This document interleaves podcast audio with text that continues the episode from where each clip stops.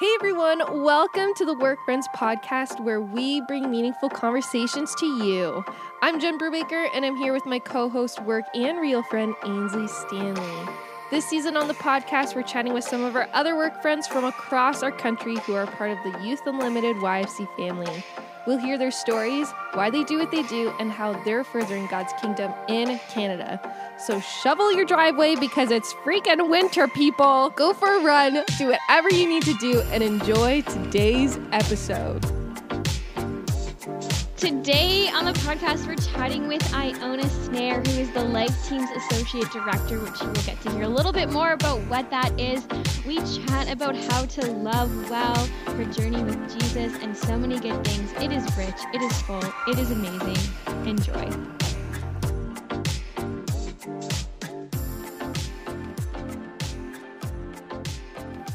Amazing. Well, Iona, officially welcome to Work Friends. We are thrilled to have you here today. Thank you. It's so good to be here with you guys. It's good to see your faces and hear your voices.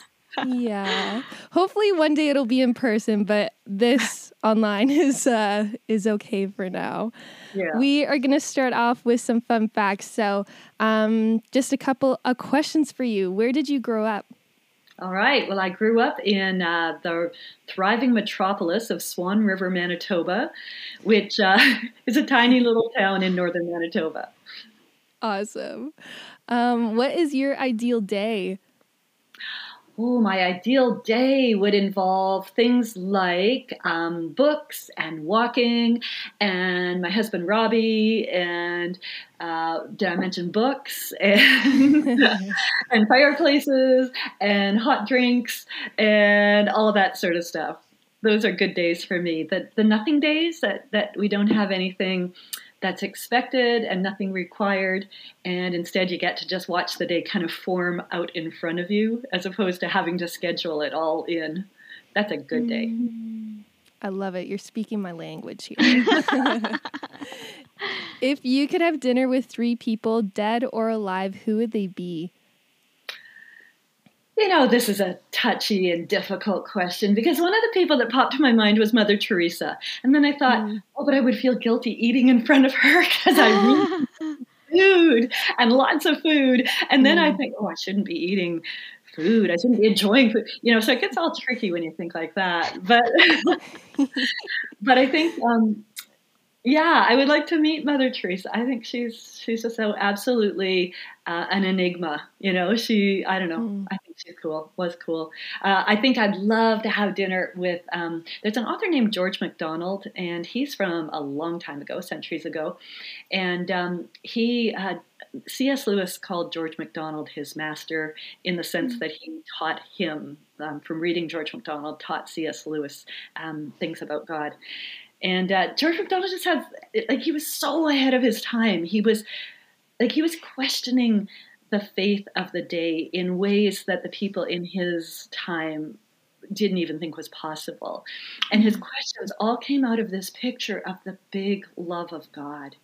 And his questions and his, his pushing the margins were all about pushing towards seeing God and his love in bigger and wilder ways. And I just have a mm. feeling he was just probably an amazing dinner guest because kind of challenge everything, but in this loving and and whimsical way. He wrote a lot of fantasy books and children's books, um, as well as other things, and was a preacher. And he had this whole combination of whimsy and fantasy and childlikeness and and just really great theology. So I'd like to have him for dinner.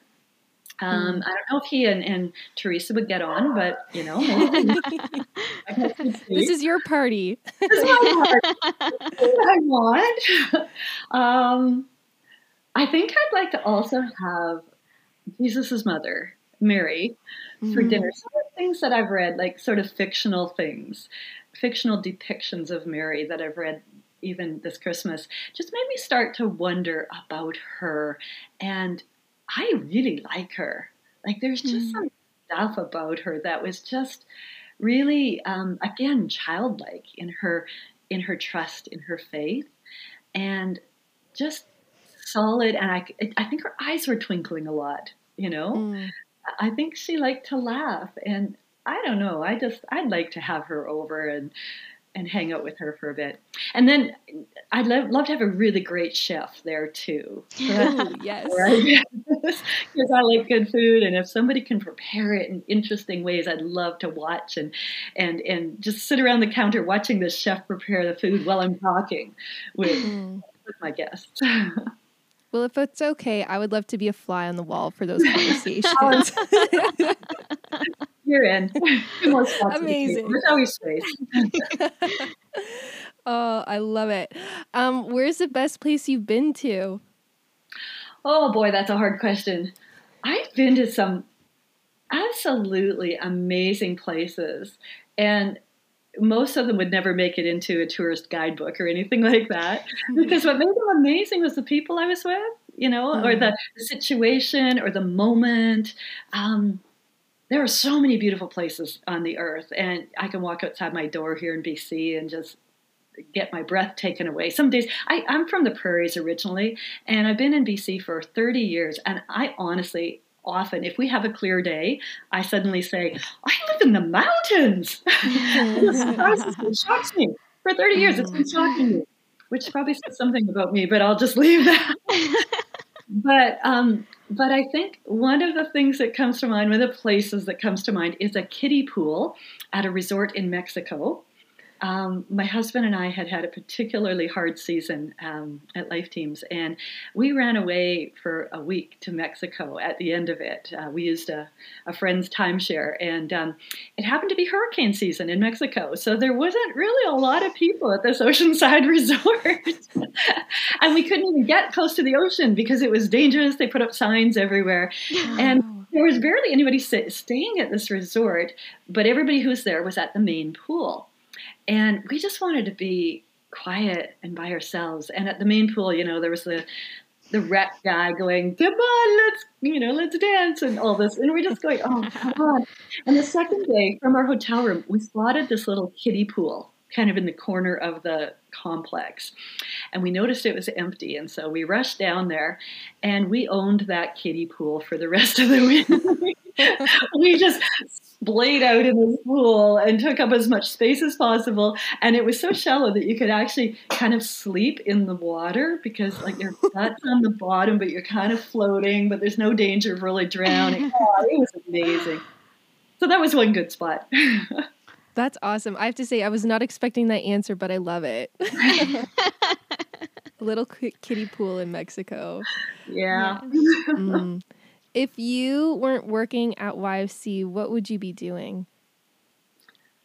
Ah, you know, often when Rob and I have dinner parties with Mother Teresa and George MacDonald, we um, we will we will sometimes say to friends, "Okay, parallel life. If you had a parallel life," because I love my life so much that I find it hard to say well, if I wasn't doing this, or I'd rather do mm. that, or anything. So we always say, okay, if you had a parallel life, so this life is complete and exactly as it is, and then you get to live another one as well.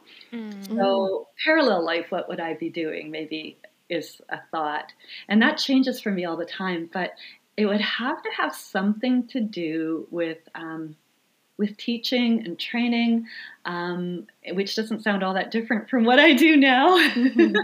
but if I wasn't working at Life Teams, maybe I'd be working um, uh, at a college or something like that, um, teaching, because I really do love to teach. Um, or maybe I would be um, living in another country and um, kind of doing uh, foster care ish sort of stuff. Um, I really mm-hmm. love hospitality. We love to open our home. And so maybe living somewhere where there are children who need places to stay for periods of time and uh, just having having children and adults and stuff living in our home with us. Mm. Maybe something like that. Mm-hmm. I really like that idea a parallel life because then you don't feel like you're missing out on the good things exactly. that you have now. I do like that. Just loyal to the life you're living. yeah. We're gonna have to adjust this question now for future future times we ask it. I was just gonna there say, you yeah. You can have it. No, no charge at all. I'll let you have that one. Thank you so much. I feel like your answers to these questions has given us a really good window into who you are and your life. But tell us a little bit about yourself and what li- life looks like for you. Okay, well, what does life look like? Um, looking out my window right now, it looks like there's a lot of snow, which is really unusual. um, but what it usually looks like. Uh, so Rob and I have been married for um, I always forget, but I think it's 30 years or something like that. A long time, a really good long time. And um, we have two sons, Eli and Sasha. And uh, Eli is 24 and just got married in May with one of those giant 10 person COVID weddings. Fantastic. We, it was really, really fun. So Eli's wife is Liz, and um, Sasha's our other son, and he just moved out again on January 1st, and he's 21, and he's studying social work and uh, and traveling and having a good life, just uh, caring for people around him, and yeah, he's he's uh, he loves whatever he's doing, and so he's having a good life with that. Eli and Liz, Eli's a landscaper and uh, has the most soft heart you've ever met. He's a man of compassion, and uh, together they they're loving their world. We have a dog named Leo um, that we got a few years ago, and um, he's interesting, and we really, really are growing to like him. we got him before, so he came with some baggage, but you know, I don't mind baggage. makes life interesting. um, right now, we just built a suite in our basement, um, and uh, my parents are sort of transitioning into that. They're 90 years old. They live about four hours away from us, and um, just are starting to have some health concerns and memory stuff. So, um, when the kids we're moving out, we kind of said to God, what do we do with this space in the basement? And really kind of felt him tell us just build a suite and we'll figure out what to do with it after that. So just make the space and and then god said i'll fill it. And so right now it looks like he's going to be filling it with my parents and um, and that's cool. They've they've not moved here but they're learning to live um, outside of their independent apartment. And mm. i think they'll probably be moving in here in the next year or so um, so that's part of what my life looks like. That's family stuff and all of that. Is that what you mean by what does your life look like? Mm-hmm. All right. Yes. you nailed it. yes, can be taken however. Well, I am so excited for this conversation, and uh, yeah, it's cool to actually like talk to you more conversationally. I've seen you at some conferences and stuff. I remember the first time I heard about you was at ETA in my first year working at YFC, and they were talking about why are you at YFC? And one of the girls goes, I'm at YFC because I own a snare. And we were like, you own a snare. We were so lost. we all just like, well, I mean, us, like us from the East Coast who didn't know you that were new, we were mm-hmm. like, uh, and then she explained. So then, ever since then, before I officially found out who you were, I remember being like, "Who is this Iona Snare that has brought these people to YFC and all these things?" so, yeah, it's kind of fun. That was six years ago. So now to be here in this place is exciting. So, um, yeah, we're gonna get to know you a little bit more. Um, I mean, obviously, we've already got to hear some fun things about you, um, but we'd love to hear kind of some background about you know where you've come from, who has shaped you into the person that you are. So. Um, can you just tell us what have been some of the most forming experiences in your faith journey? Hmm. Oh, that's a good question. Um, I can think of so many different experiences, but the ones that kind of come up to the surface most um, would would have to do with um, um, first of all, the home I grew up in, my parents were incredibly hospitable, and we just always had people um, living at our house, coming and going out of our house, and that shaped in me um, a vision for the hospitality of God, the bigness mm-hmm. of God's heart. Um, I knew that they were hospitable because um, because of Jesus, not just because they were nice people, and so that shaped in me sort of um, it almost normalized hospitality that, well, of course you would have people in your home. Of course you would have people in your life. Of course you would make space for those who don't have a space. So that was huge for me. Um, another thing was when I was in high school, I was just absolutely blessed to have this group of five friends. Um, five women who were all a year older than me at the time, and they were from my church. And um, this is just almost embarrassing to say, but anyway, we called ourselves the Teabag Club, and because um, we, I don't, I don't even know how that started, but anyway, we had to come up with an acronym for Teabag, so we came up with the Eternal Ageless Abstinent Boisterous Girls Society. I think that's what it was. anyway, that was the. These women are still friends today. Um, actually, I was in Brandon about uh, two months ago, and I got together mm. with three of them, and uh, and we spent 24 hours um, laughing and talking about Jesus. And so nothing has changed in 35 years. That's what we used to do in high school is we'd laugh and talk about Jesus. Um, and those women shaped me in incredible ways and still continue to. And um, yeah, I'd have to say, uh, um, like there's so many other things, but but one of the other things um, was uh, being a foster parent. Uh, when I was 23 years old, I was living in Winnipeg and working for Youth for Christ there. And uh, one of my coworkers was Beth Wilton. She was 10 years older than me, and she owned this big old house in the north end of Winnipeg with seven bedrooms, and really felt like um, she wanted to open that home up to young women who weren't appropriate for regular foster care settings uh, because their lifestyle was was um, was difficult, or um, they were they were being prostituted, they were uh, not um, maybe not in a place where they would be uh, healthy for a home. And so um, she asked me to do this with her and, and one other woman. And so we got licensed. I think they must have been desperate for foster parents to license a 23 year old. Um, and, um, and started having girls living with us in the house. Um, that shaped me so much spiritually because I came to the edge of my own abilities, probably for one of the first times in my life. Mm. I think I'm one of those people who's fairly competent and I can tend to do the stuff that's before me without very much problem. And that was the first time in my life I came to the edge of that.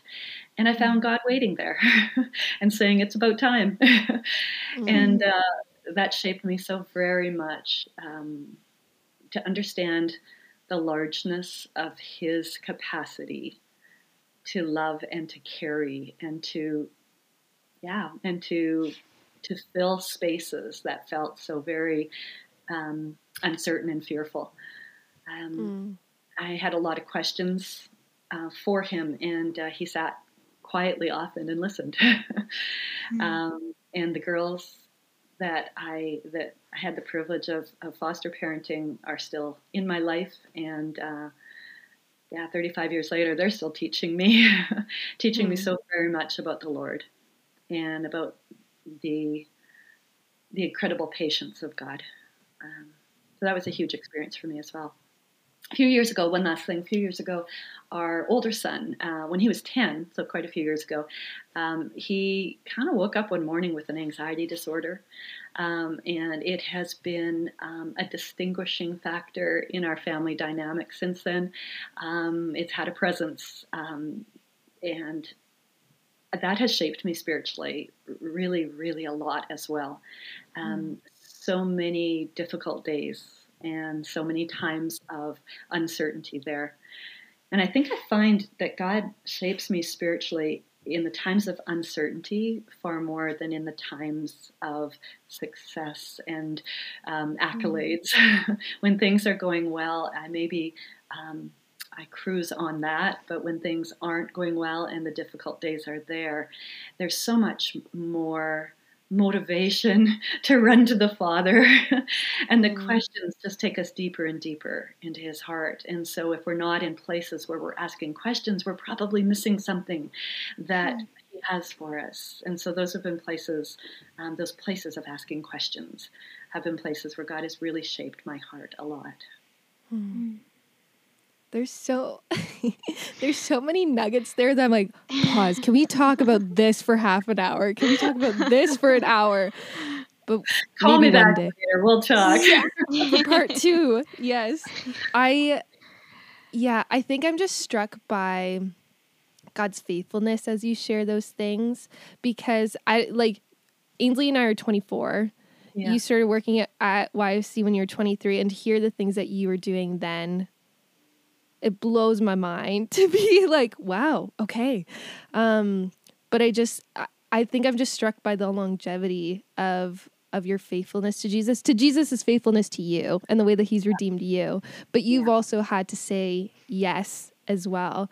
So I would love to hear how did God lead you to serve in vocational ministry? Hmm. Um, I mentioned that I grew up in, in this little town called Swan River. It, it didn't even have like it had. I remember when the stoplight came into town. The stoplight.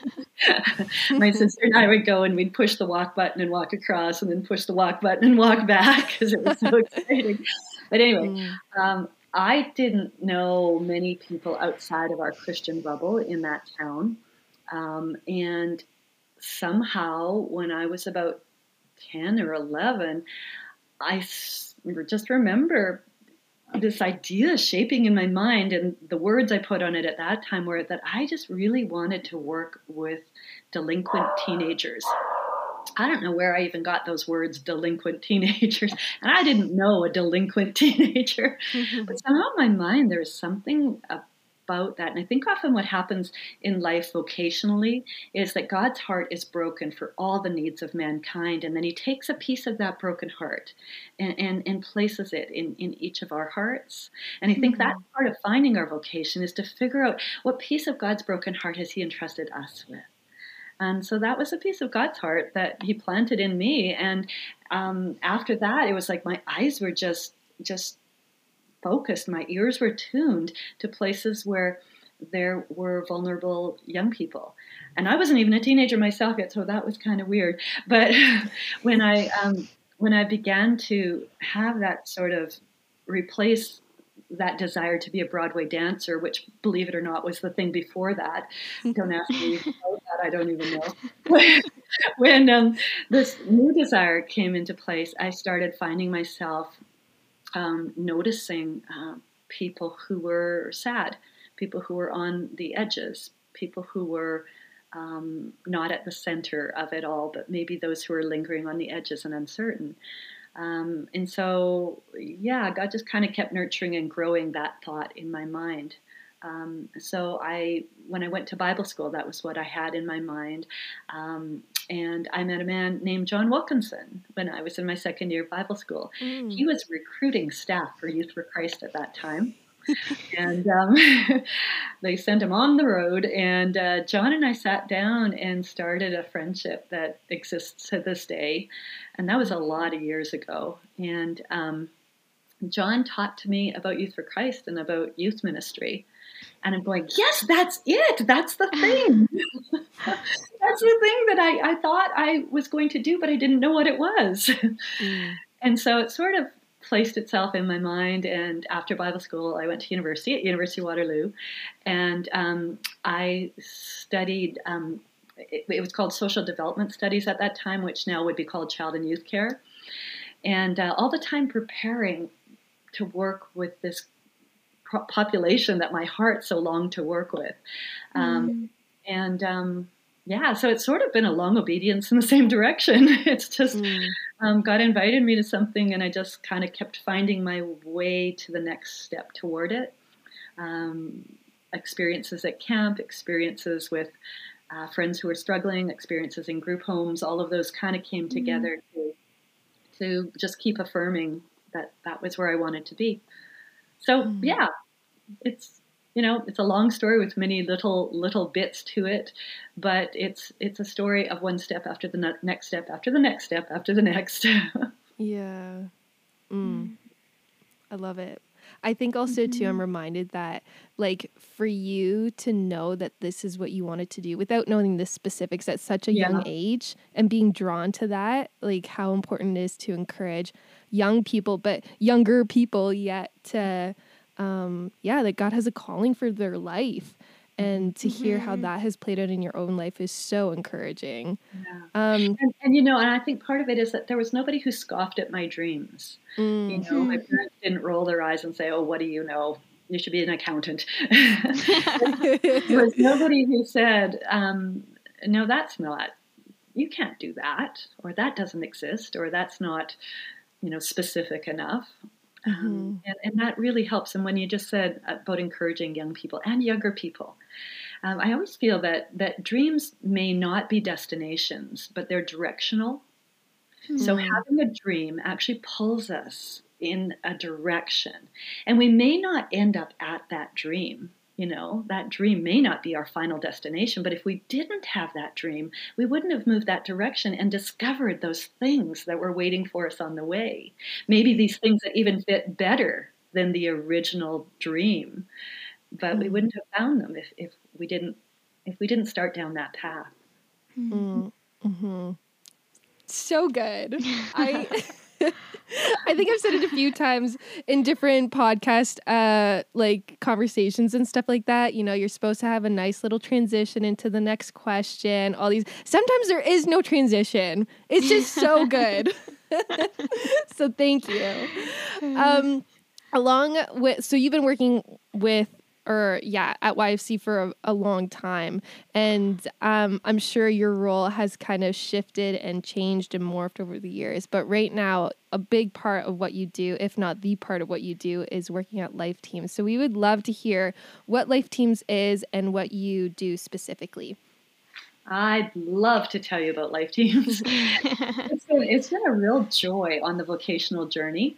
Um, when my husband and I started Life Teams 21 years ago, um, Andy Harrington was the director in, in Greater Vancouver then, and uh, he um, approached us about this, and we said, "Okay, we'll give you two years tops." we'll do this for two years and we'll get it started and then hand it off to somebody else. But the two years is now almost 22 years, and um, and it's been it's been a delight. It's been really great. God has shaped Rob and I both and our marriage and our family through this ministry and given us the joy of being able to be part of shaping other people's lives as well.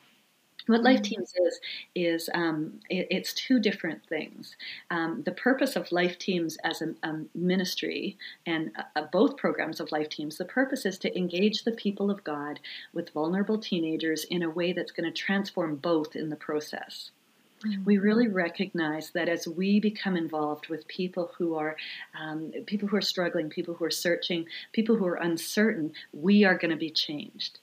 And so when Rob and I began to think a lot of years ago about um, impacting young adults, we realized that one of the biggest ways that we had both been transformed was to have opportunities to be in the lives of, of people who were struggling. And mm-hmm. that's so transformative for us because, again, you come to the end of yourself so very quickly when you haven't got the answer and you haven't got the quick fix and you don't even have a clue what to say next. Mm-hmm. And when you come to those places, there's so much space for God because we start taking up less and mm-hmm. less of the space because we have less and less to offer as the needs mm. around us get bigger and bigger. And so we, um, yeah, we started Life Teams, uh, the original program, to be a ministry training school.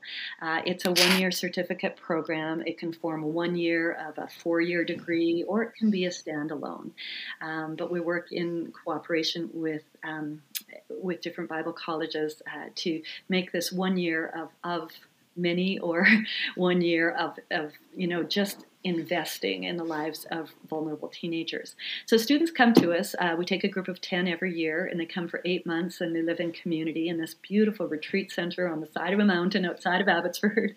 Mm-hmm. And what they do is um, they spend half their week in uh, in academic, uh, hands-on academics. So there are instructors and there are courses like at college, but it's very, very practical, and it's all about uh, learning to love young people well.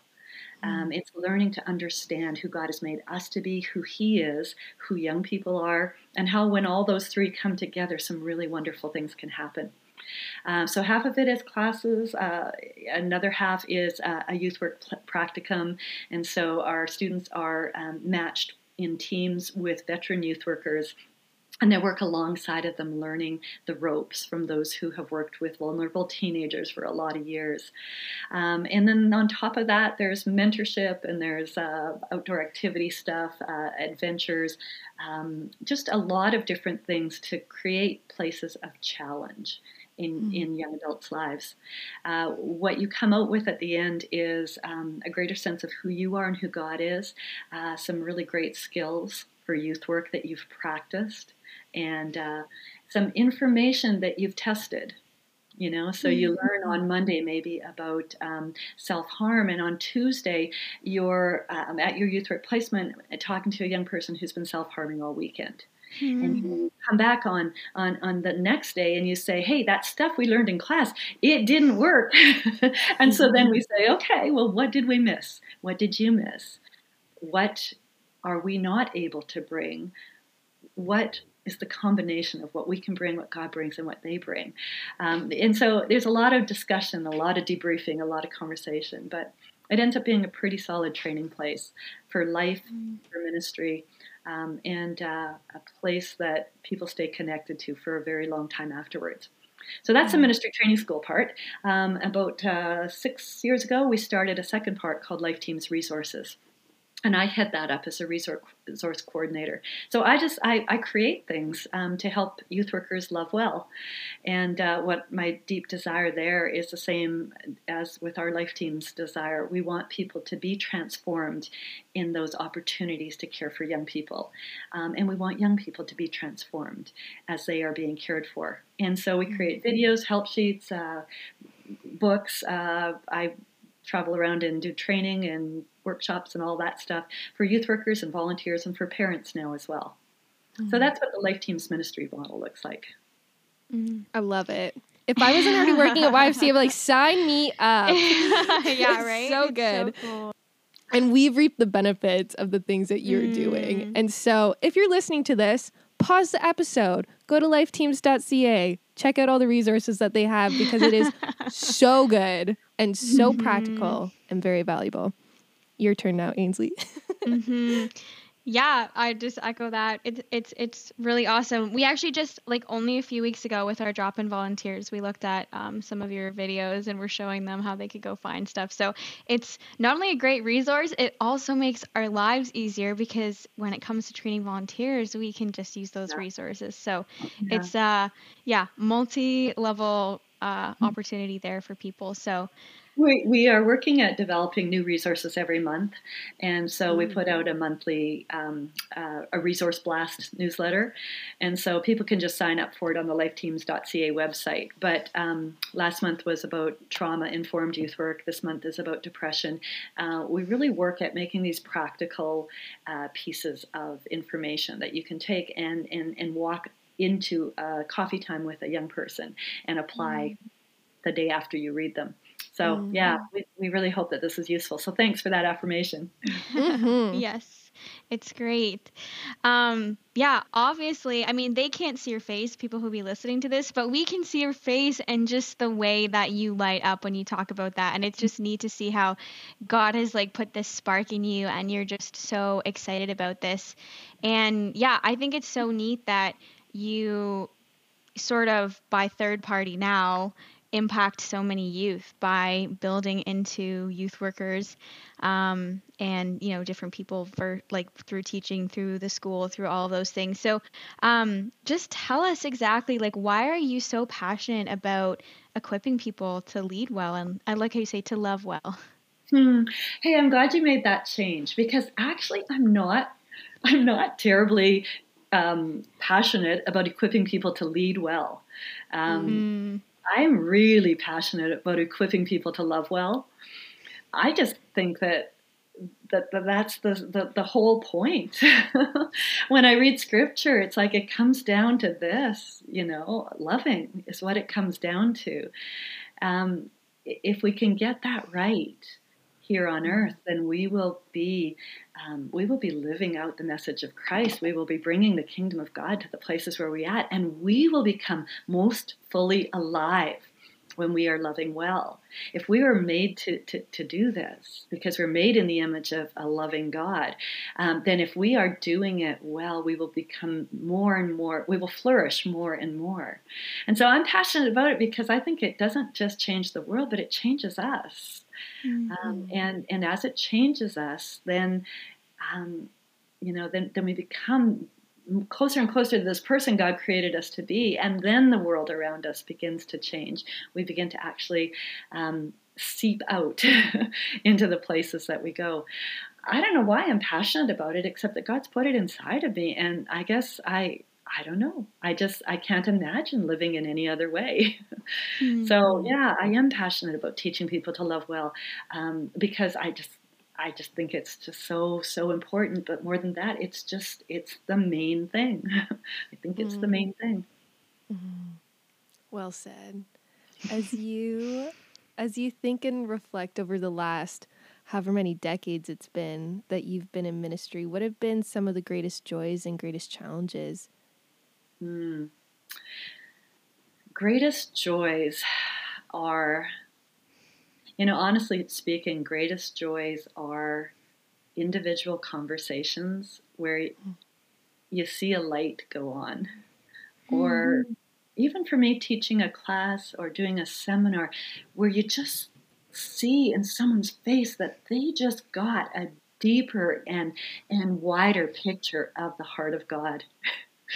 and and you got to be a part of, of just clearing the way for that. That's been the biggest joy for me. Just watching someone get it, get who God is and, and, and get how he cares for them and, and, and, and what he wants for them and, and to find to, to see someone be released by that released by by understanding what God really wants for them and how he sees them. And, and watching people be released by that is just the greatest joy. Um, doing listening mm-hmm. prayer with people and having them encounter jesus and having him speak directly to them about something that has been just holding them back for so long and watching it just fall off of them and and them walk away in new freedom. Oh that's a joy i love that mm. um, mentoring at life teams has been such a joy for me because that's what i get to do every week through mentoring um, and I'm not mentoring anymore. I've moved out of that position and I have some wonderful new staff that have taken that over. And for me, as I supervise them and watch them be filled with joy at watching the girls that we mentor flourish as they find freedom in Christ. That's sort of like second level. Do you know what I mean? Like the once removed. Mm-hmm. I get joy at their joy in seeing the freedom that happens um, as people are, are are just encounter encounter the love of God. So that's a huge joy, huge joy. Mm-hmm. Um, challenge? I don't know. I, you know, I like challenges. so um, I really like challenges. I like figuring things out. I like coming across something that I don't understand or don't know what to do with, and then trying to figure out how to um, how to change that thing or change myself or um, add something to the situation. So the challenge is actually changed to being something that actually could possibly even bring good. So I do like challenges.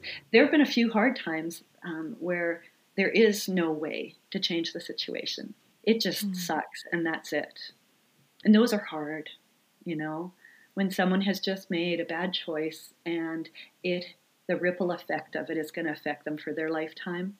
And I can't. Mm. I just. I, I just. That's hard. Yeah, watching individual choices that have large ripples come out of them. Yeah, those are challenges, I guess, that that go beyond fixing, mm-hmm. and those are the hard ones. Mm-hmm. Yeah, mm-hmm. but there's so much joy. There is so much joy, and so much of that joy comes out of watching others and seeing the hand of God at work in their lives. Hmm. What a wow. gift. Yeah. Yeah. I think we uh actually I was I was on last week with the podcast and Jen had asked me what was the joy and the challenge and I said people are the joy and the challenge because yeah. walking with people is hard, but yet like you said that there's joy in, in sharing and in just the love of Christ and just in life with them um, in those things. But it's kind of that double edged sword because then you also you don't just get their joys, you get their challenges too. And so it's all part of it. Yeah, so true. So true. Yeah. So, mm-hmm. Mm-hmm. Uh, and speaking of challenges, we are I mean, still in the midst of what has been a challenging season for everybody over the last, it's, you know, coming up on a year or two years, which is kind of crazy. Um, and so, through this kind of pandemic over the last 21 months, um, how would you say that you have seen God work in this season? Hmm. You know, I I have, um, like everybody, we all have individual experiences of the pandemic. Um, mm-hmm And some of the way that we have been impacted impacted by it has to do with our own personalities, I think. You know, I think different personalities have reacted in different ways to the challenges of the pandemic. Different things have been a challenge to us depending on mm-hmm. our personality. Um, one of the things, places I have seen the hand of God is um, in our Life Teams program, we have had to pivot like so many other programs. We have had to um, wake up on Monday and say, "So what's today going to look like?" Mm. Um, and and we have um, you know we we have ten college students that are there um, to have content delivered, to learn through experience, to have a, um, a community living, um, you know, time together, and and uh, have mentorship. And suddenly, you know, we can't. Uh, recently, with the floods in Abbotsford, the access to our, our building washed away when a bridge that we used to get over there washed away. And our students were actually um, isolated up on a hill. Uh, we couldn't get at them, and the internet went down. And so the only contact we had was either evacuating them through helicopter or talking to them on the phone. And we had 10 days of classes to try to figure out and things like that. Um, and I saw the hand of God in so many ways through that and all the other pivot points that we've had to have in the last 21 years because God has continued to bring the right things at the right time through the right people um, mm. things that that took care of our needs. I think I've seen God be the all-sufficient one, over mm. and over and over. Um, El Shaddai is one of the names of God, and uh, I've heard it said that that can be translated as as the God who is enough. Mm. And I have seen God be enough over and over and over through the last 21 months and way beyond. I have seen mm-hmm. God be um, be present and provide in unusual ways.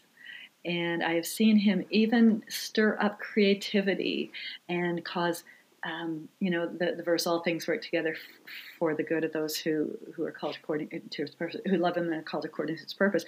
That verse actually means that all things can be redeemed. Um, works together for mm-hmm. good in the Greek actually means can be redeemed. So mm-hmm. all things can be redeemed for the sake of those who love him and are called according to his purpose. And I've just seen thing after thing be redeemed over the last 21 years.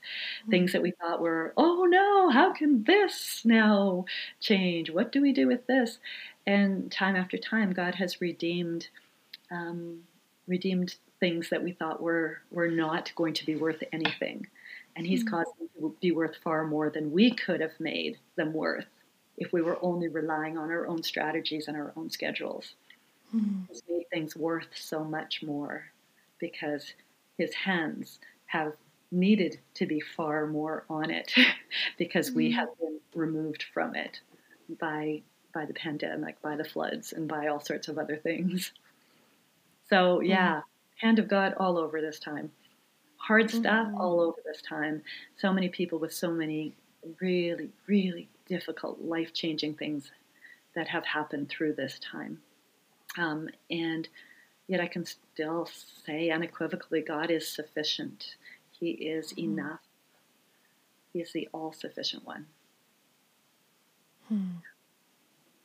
I think it's so interesting how Ainsley and I put these questions together before obviously this conversation so that we're prepared and all those fun things.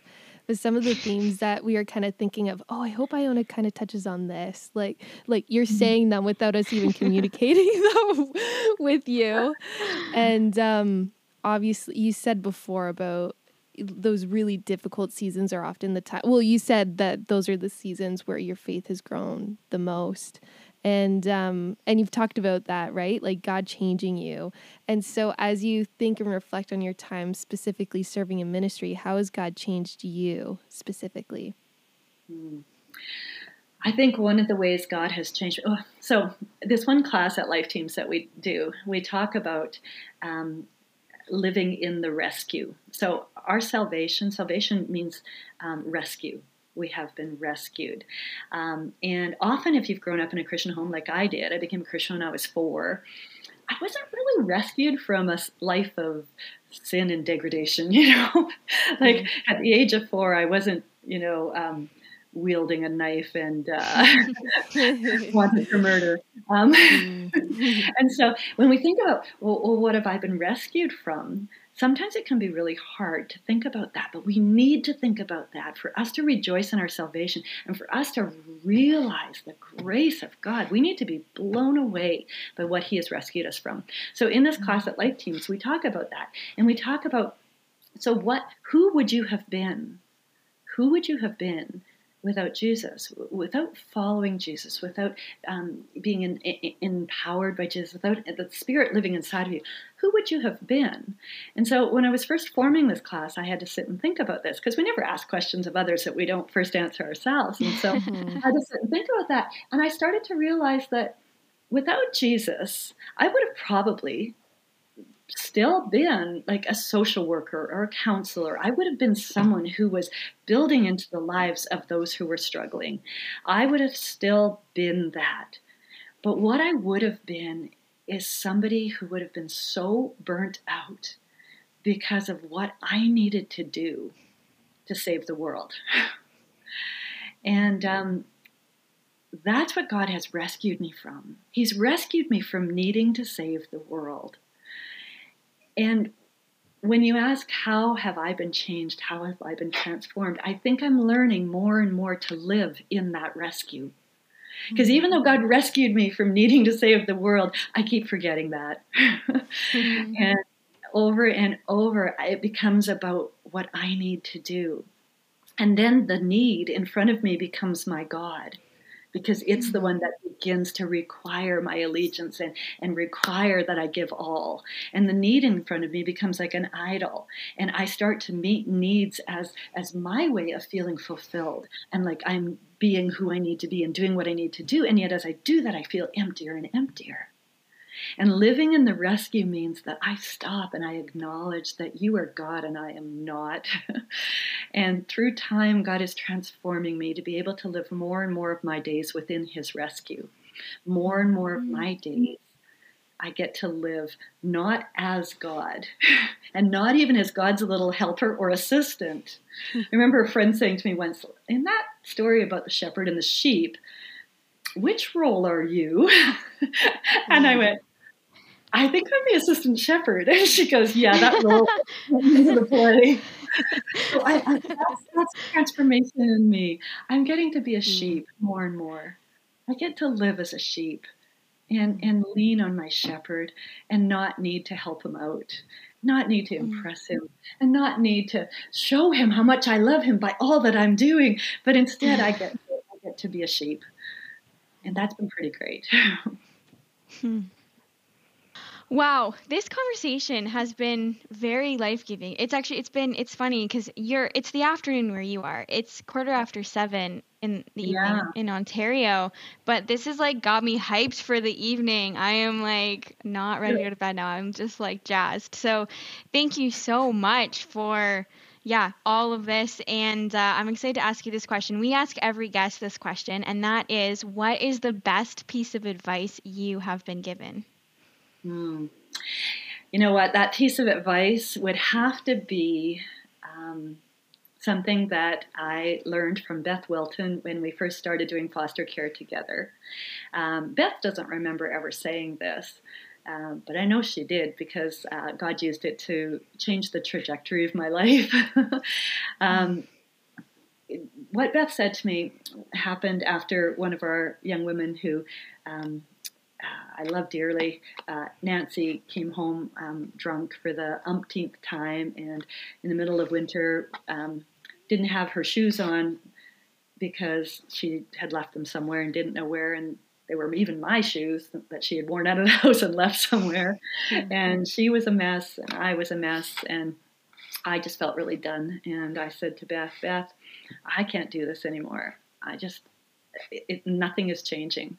I've been giving everything I have to Nancy and to the other girls for the last four or five months and or six months, and Nancy's getting worse, not better.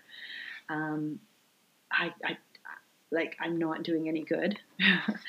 I might as well quit. Um, nothing is changing despite all the effort that I can give, besides doing my very best. And Beth said to me, Yeah, okay, then you probably should quit. And I'm going, no, no, this is where you talk me into staying, you know? And she goes, no, I don't talk you into staying here. Because she says, if you are doing this so that Nancy will change, then you've got to get out now. Mm. He said, Iona, you need to learn to love people because of what God is doing inside of you, not so that they will change. Mm-hmm. And she said, if you are loving people so that they will change eventually, you're going to get bitter at them for not changing, or you'll feel like a failure yourself, or you'll start to shake your fist at God because He's not doing His job. He's not holding up His side of the bargain. But if you can love people because of what God is doing and has done inside of you, then you're doing the first John thing where we love because he first loved us. and that's as simple and as complicated as it gets. But if we can learn that, everything changes. I no longer need to require that people, um, that there be a product for my love. Mm-hmm. I no hmm. longer need to ask for a return on my investment because I am not actually investing in them. Instead, I'm overflowing from God's investment in me. And boy, does that make a difference in ministry, but it makes a huge difference in life. And that's what allows you to do this for a long, long time and to not grow weary because it's not about you and them, it's about you and God. Hmm. That's a good place to be. Hmm. I just want to say number one, thank you. number two, this kind of feels like not kind of it does it feels like sacred space. I think these moments where we kind of pause and take time to reflect talk about jesus we have never had this personal interaction conversation before. Although like ainsley said we've seen you at conferences and have used your resources and stuff like that so we feel like we know you. But this is just a huge gift. So thank you so much iona for your faithfulness for your encouragement and for saying yes to Jesus and being faithful to Him because we reap the benefits of it. And I really mm-hmm. hope and pray that the people listening to this um, are encouraged, are challenged. But yeah, thank you so much for like your life points to Jesus and in the things that you do, whether it's with your home or it's ministry or whatever it is. So thank you for taking the time to be with us. We really, really appreciate it. Oh, it's been good to be here. I've appreciated talking to you too. Thanks for taking the time to listen.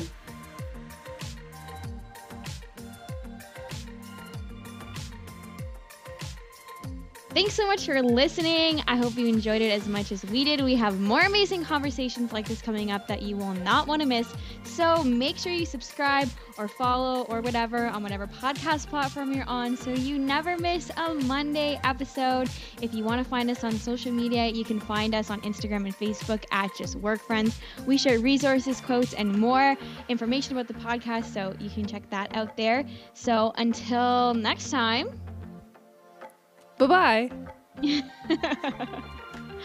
Have a fantastic Monday or whatever day you happen to be listening. Toodaloo. Have a great week.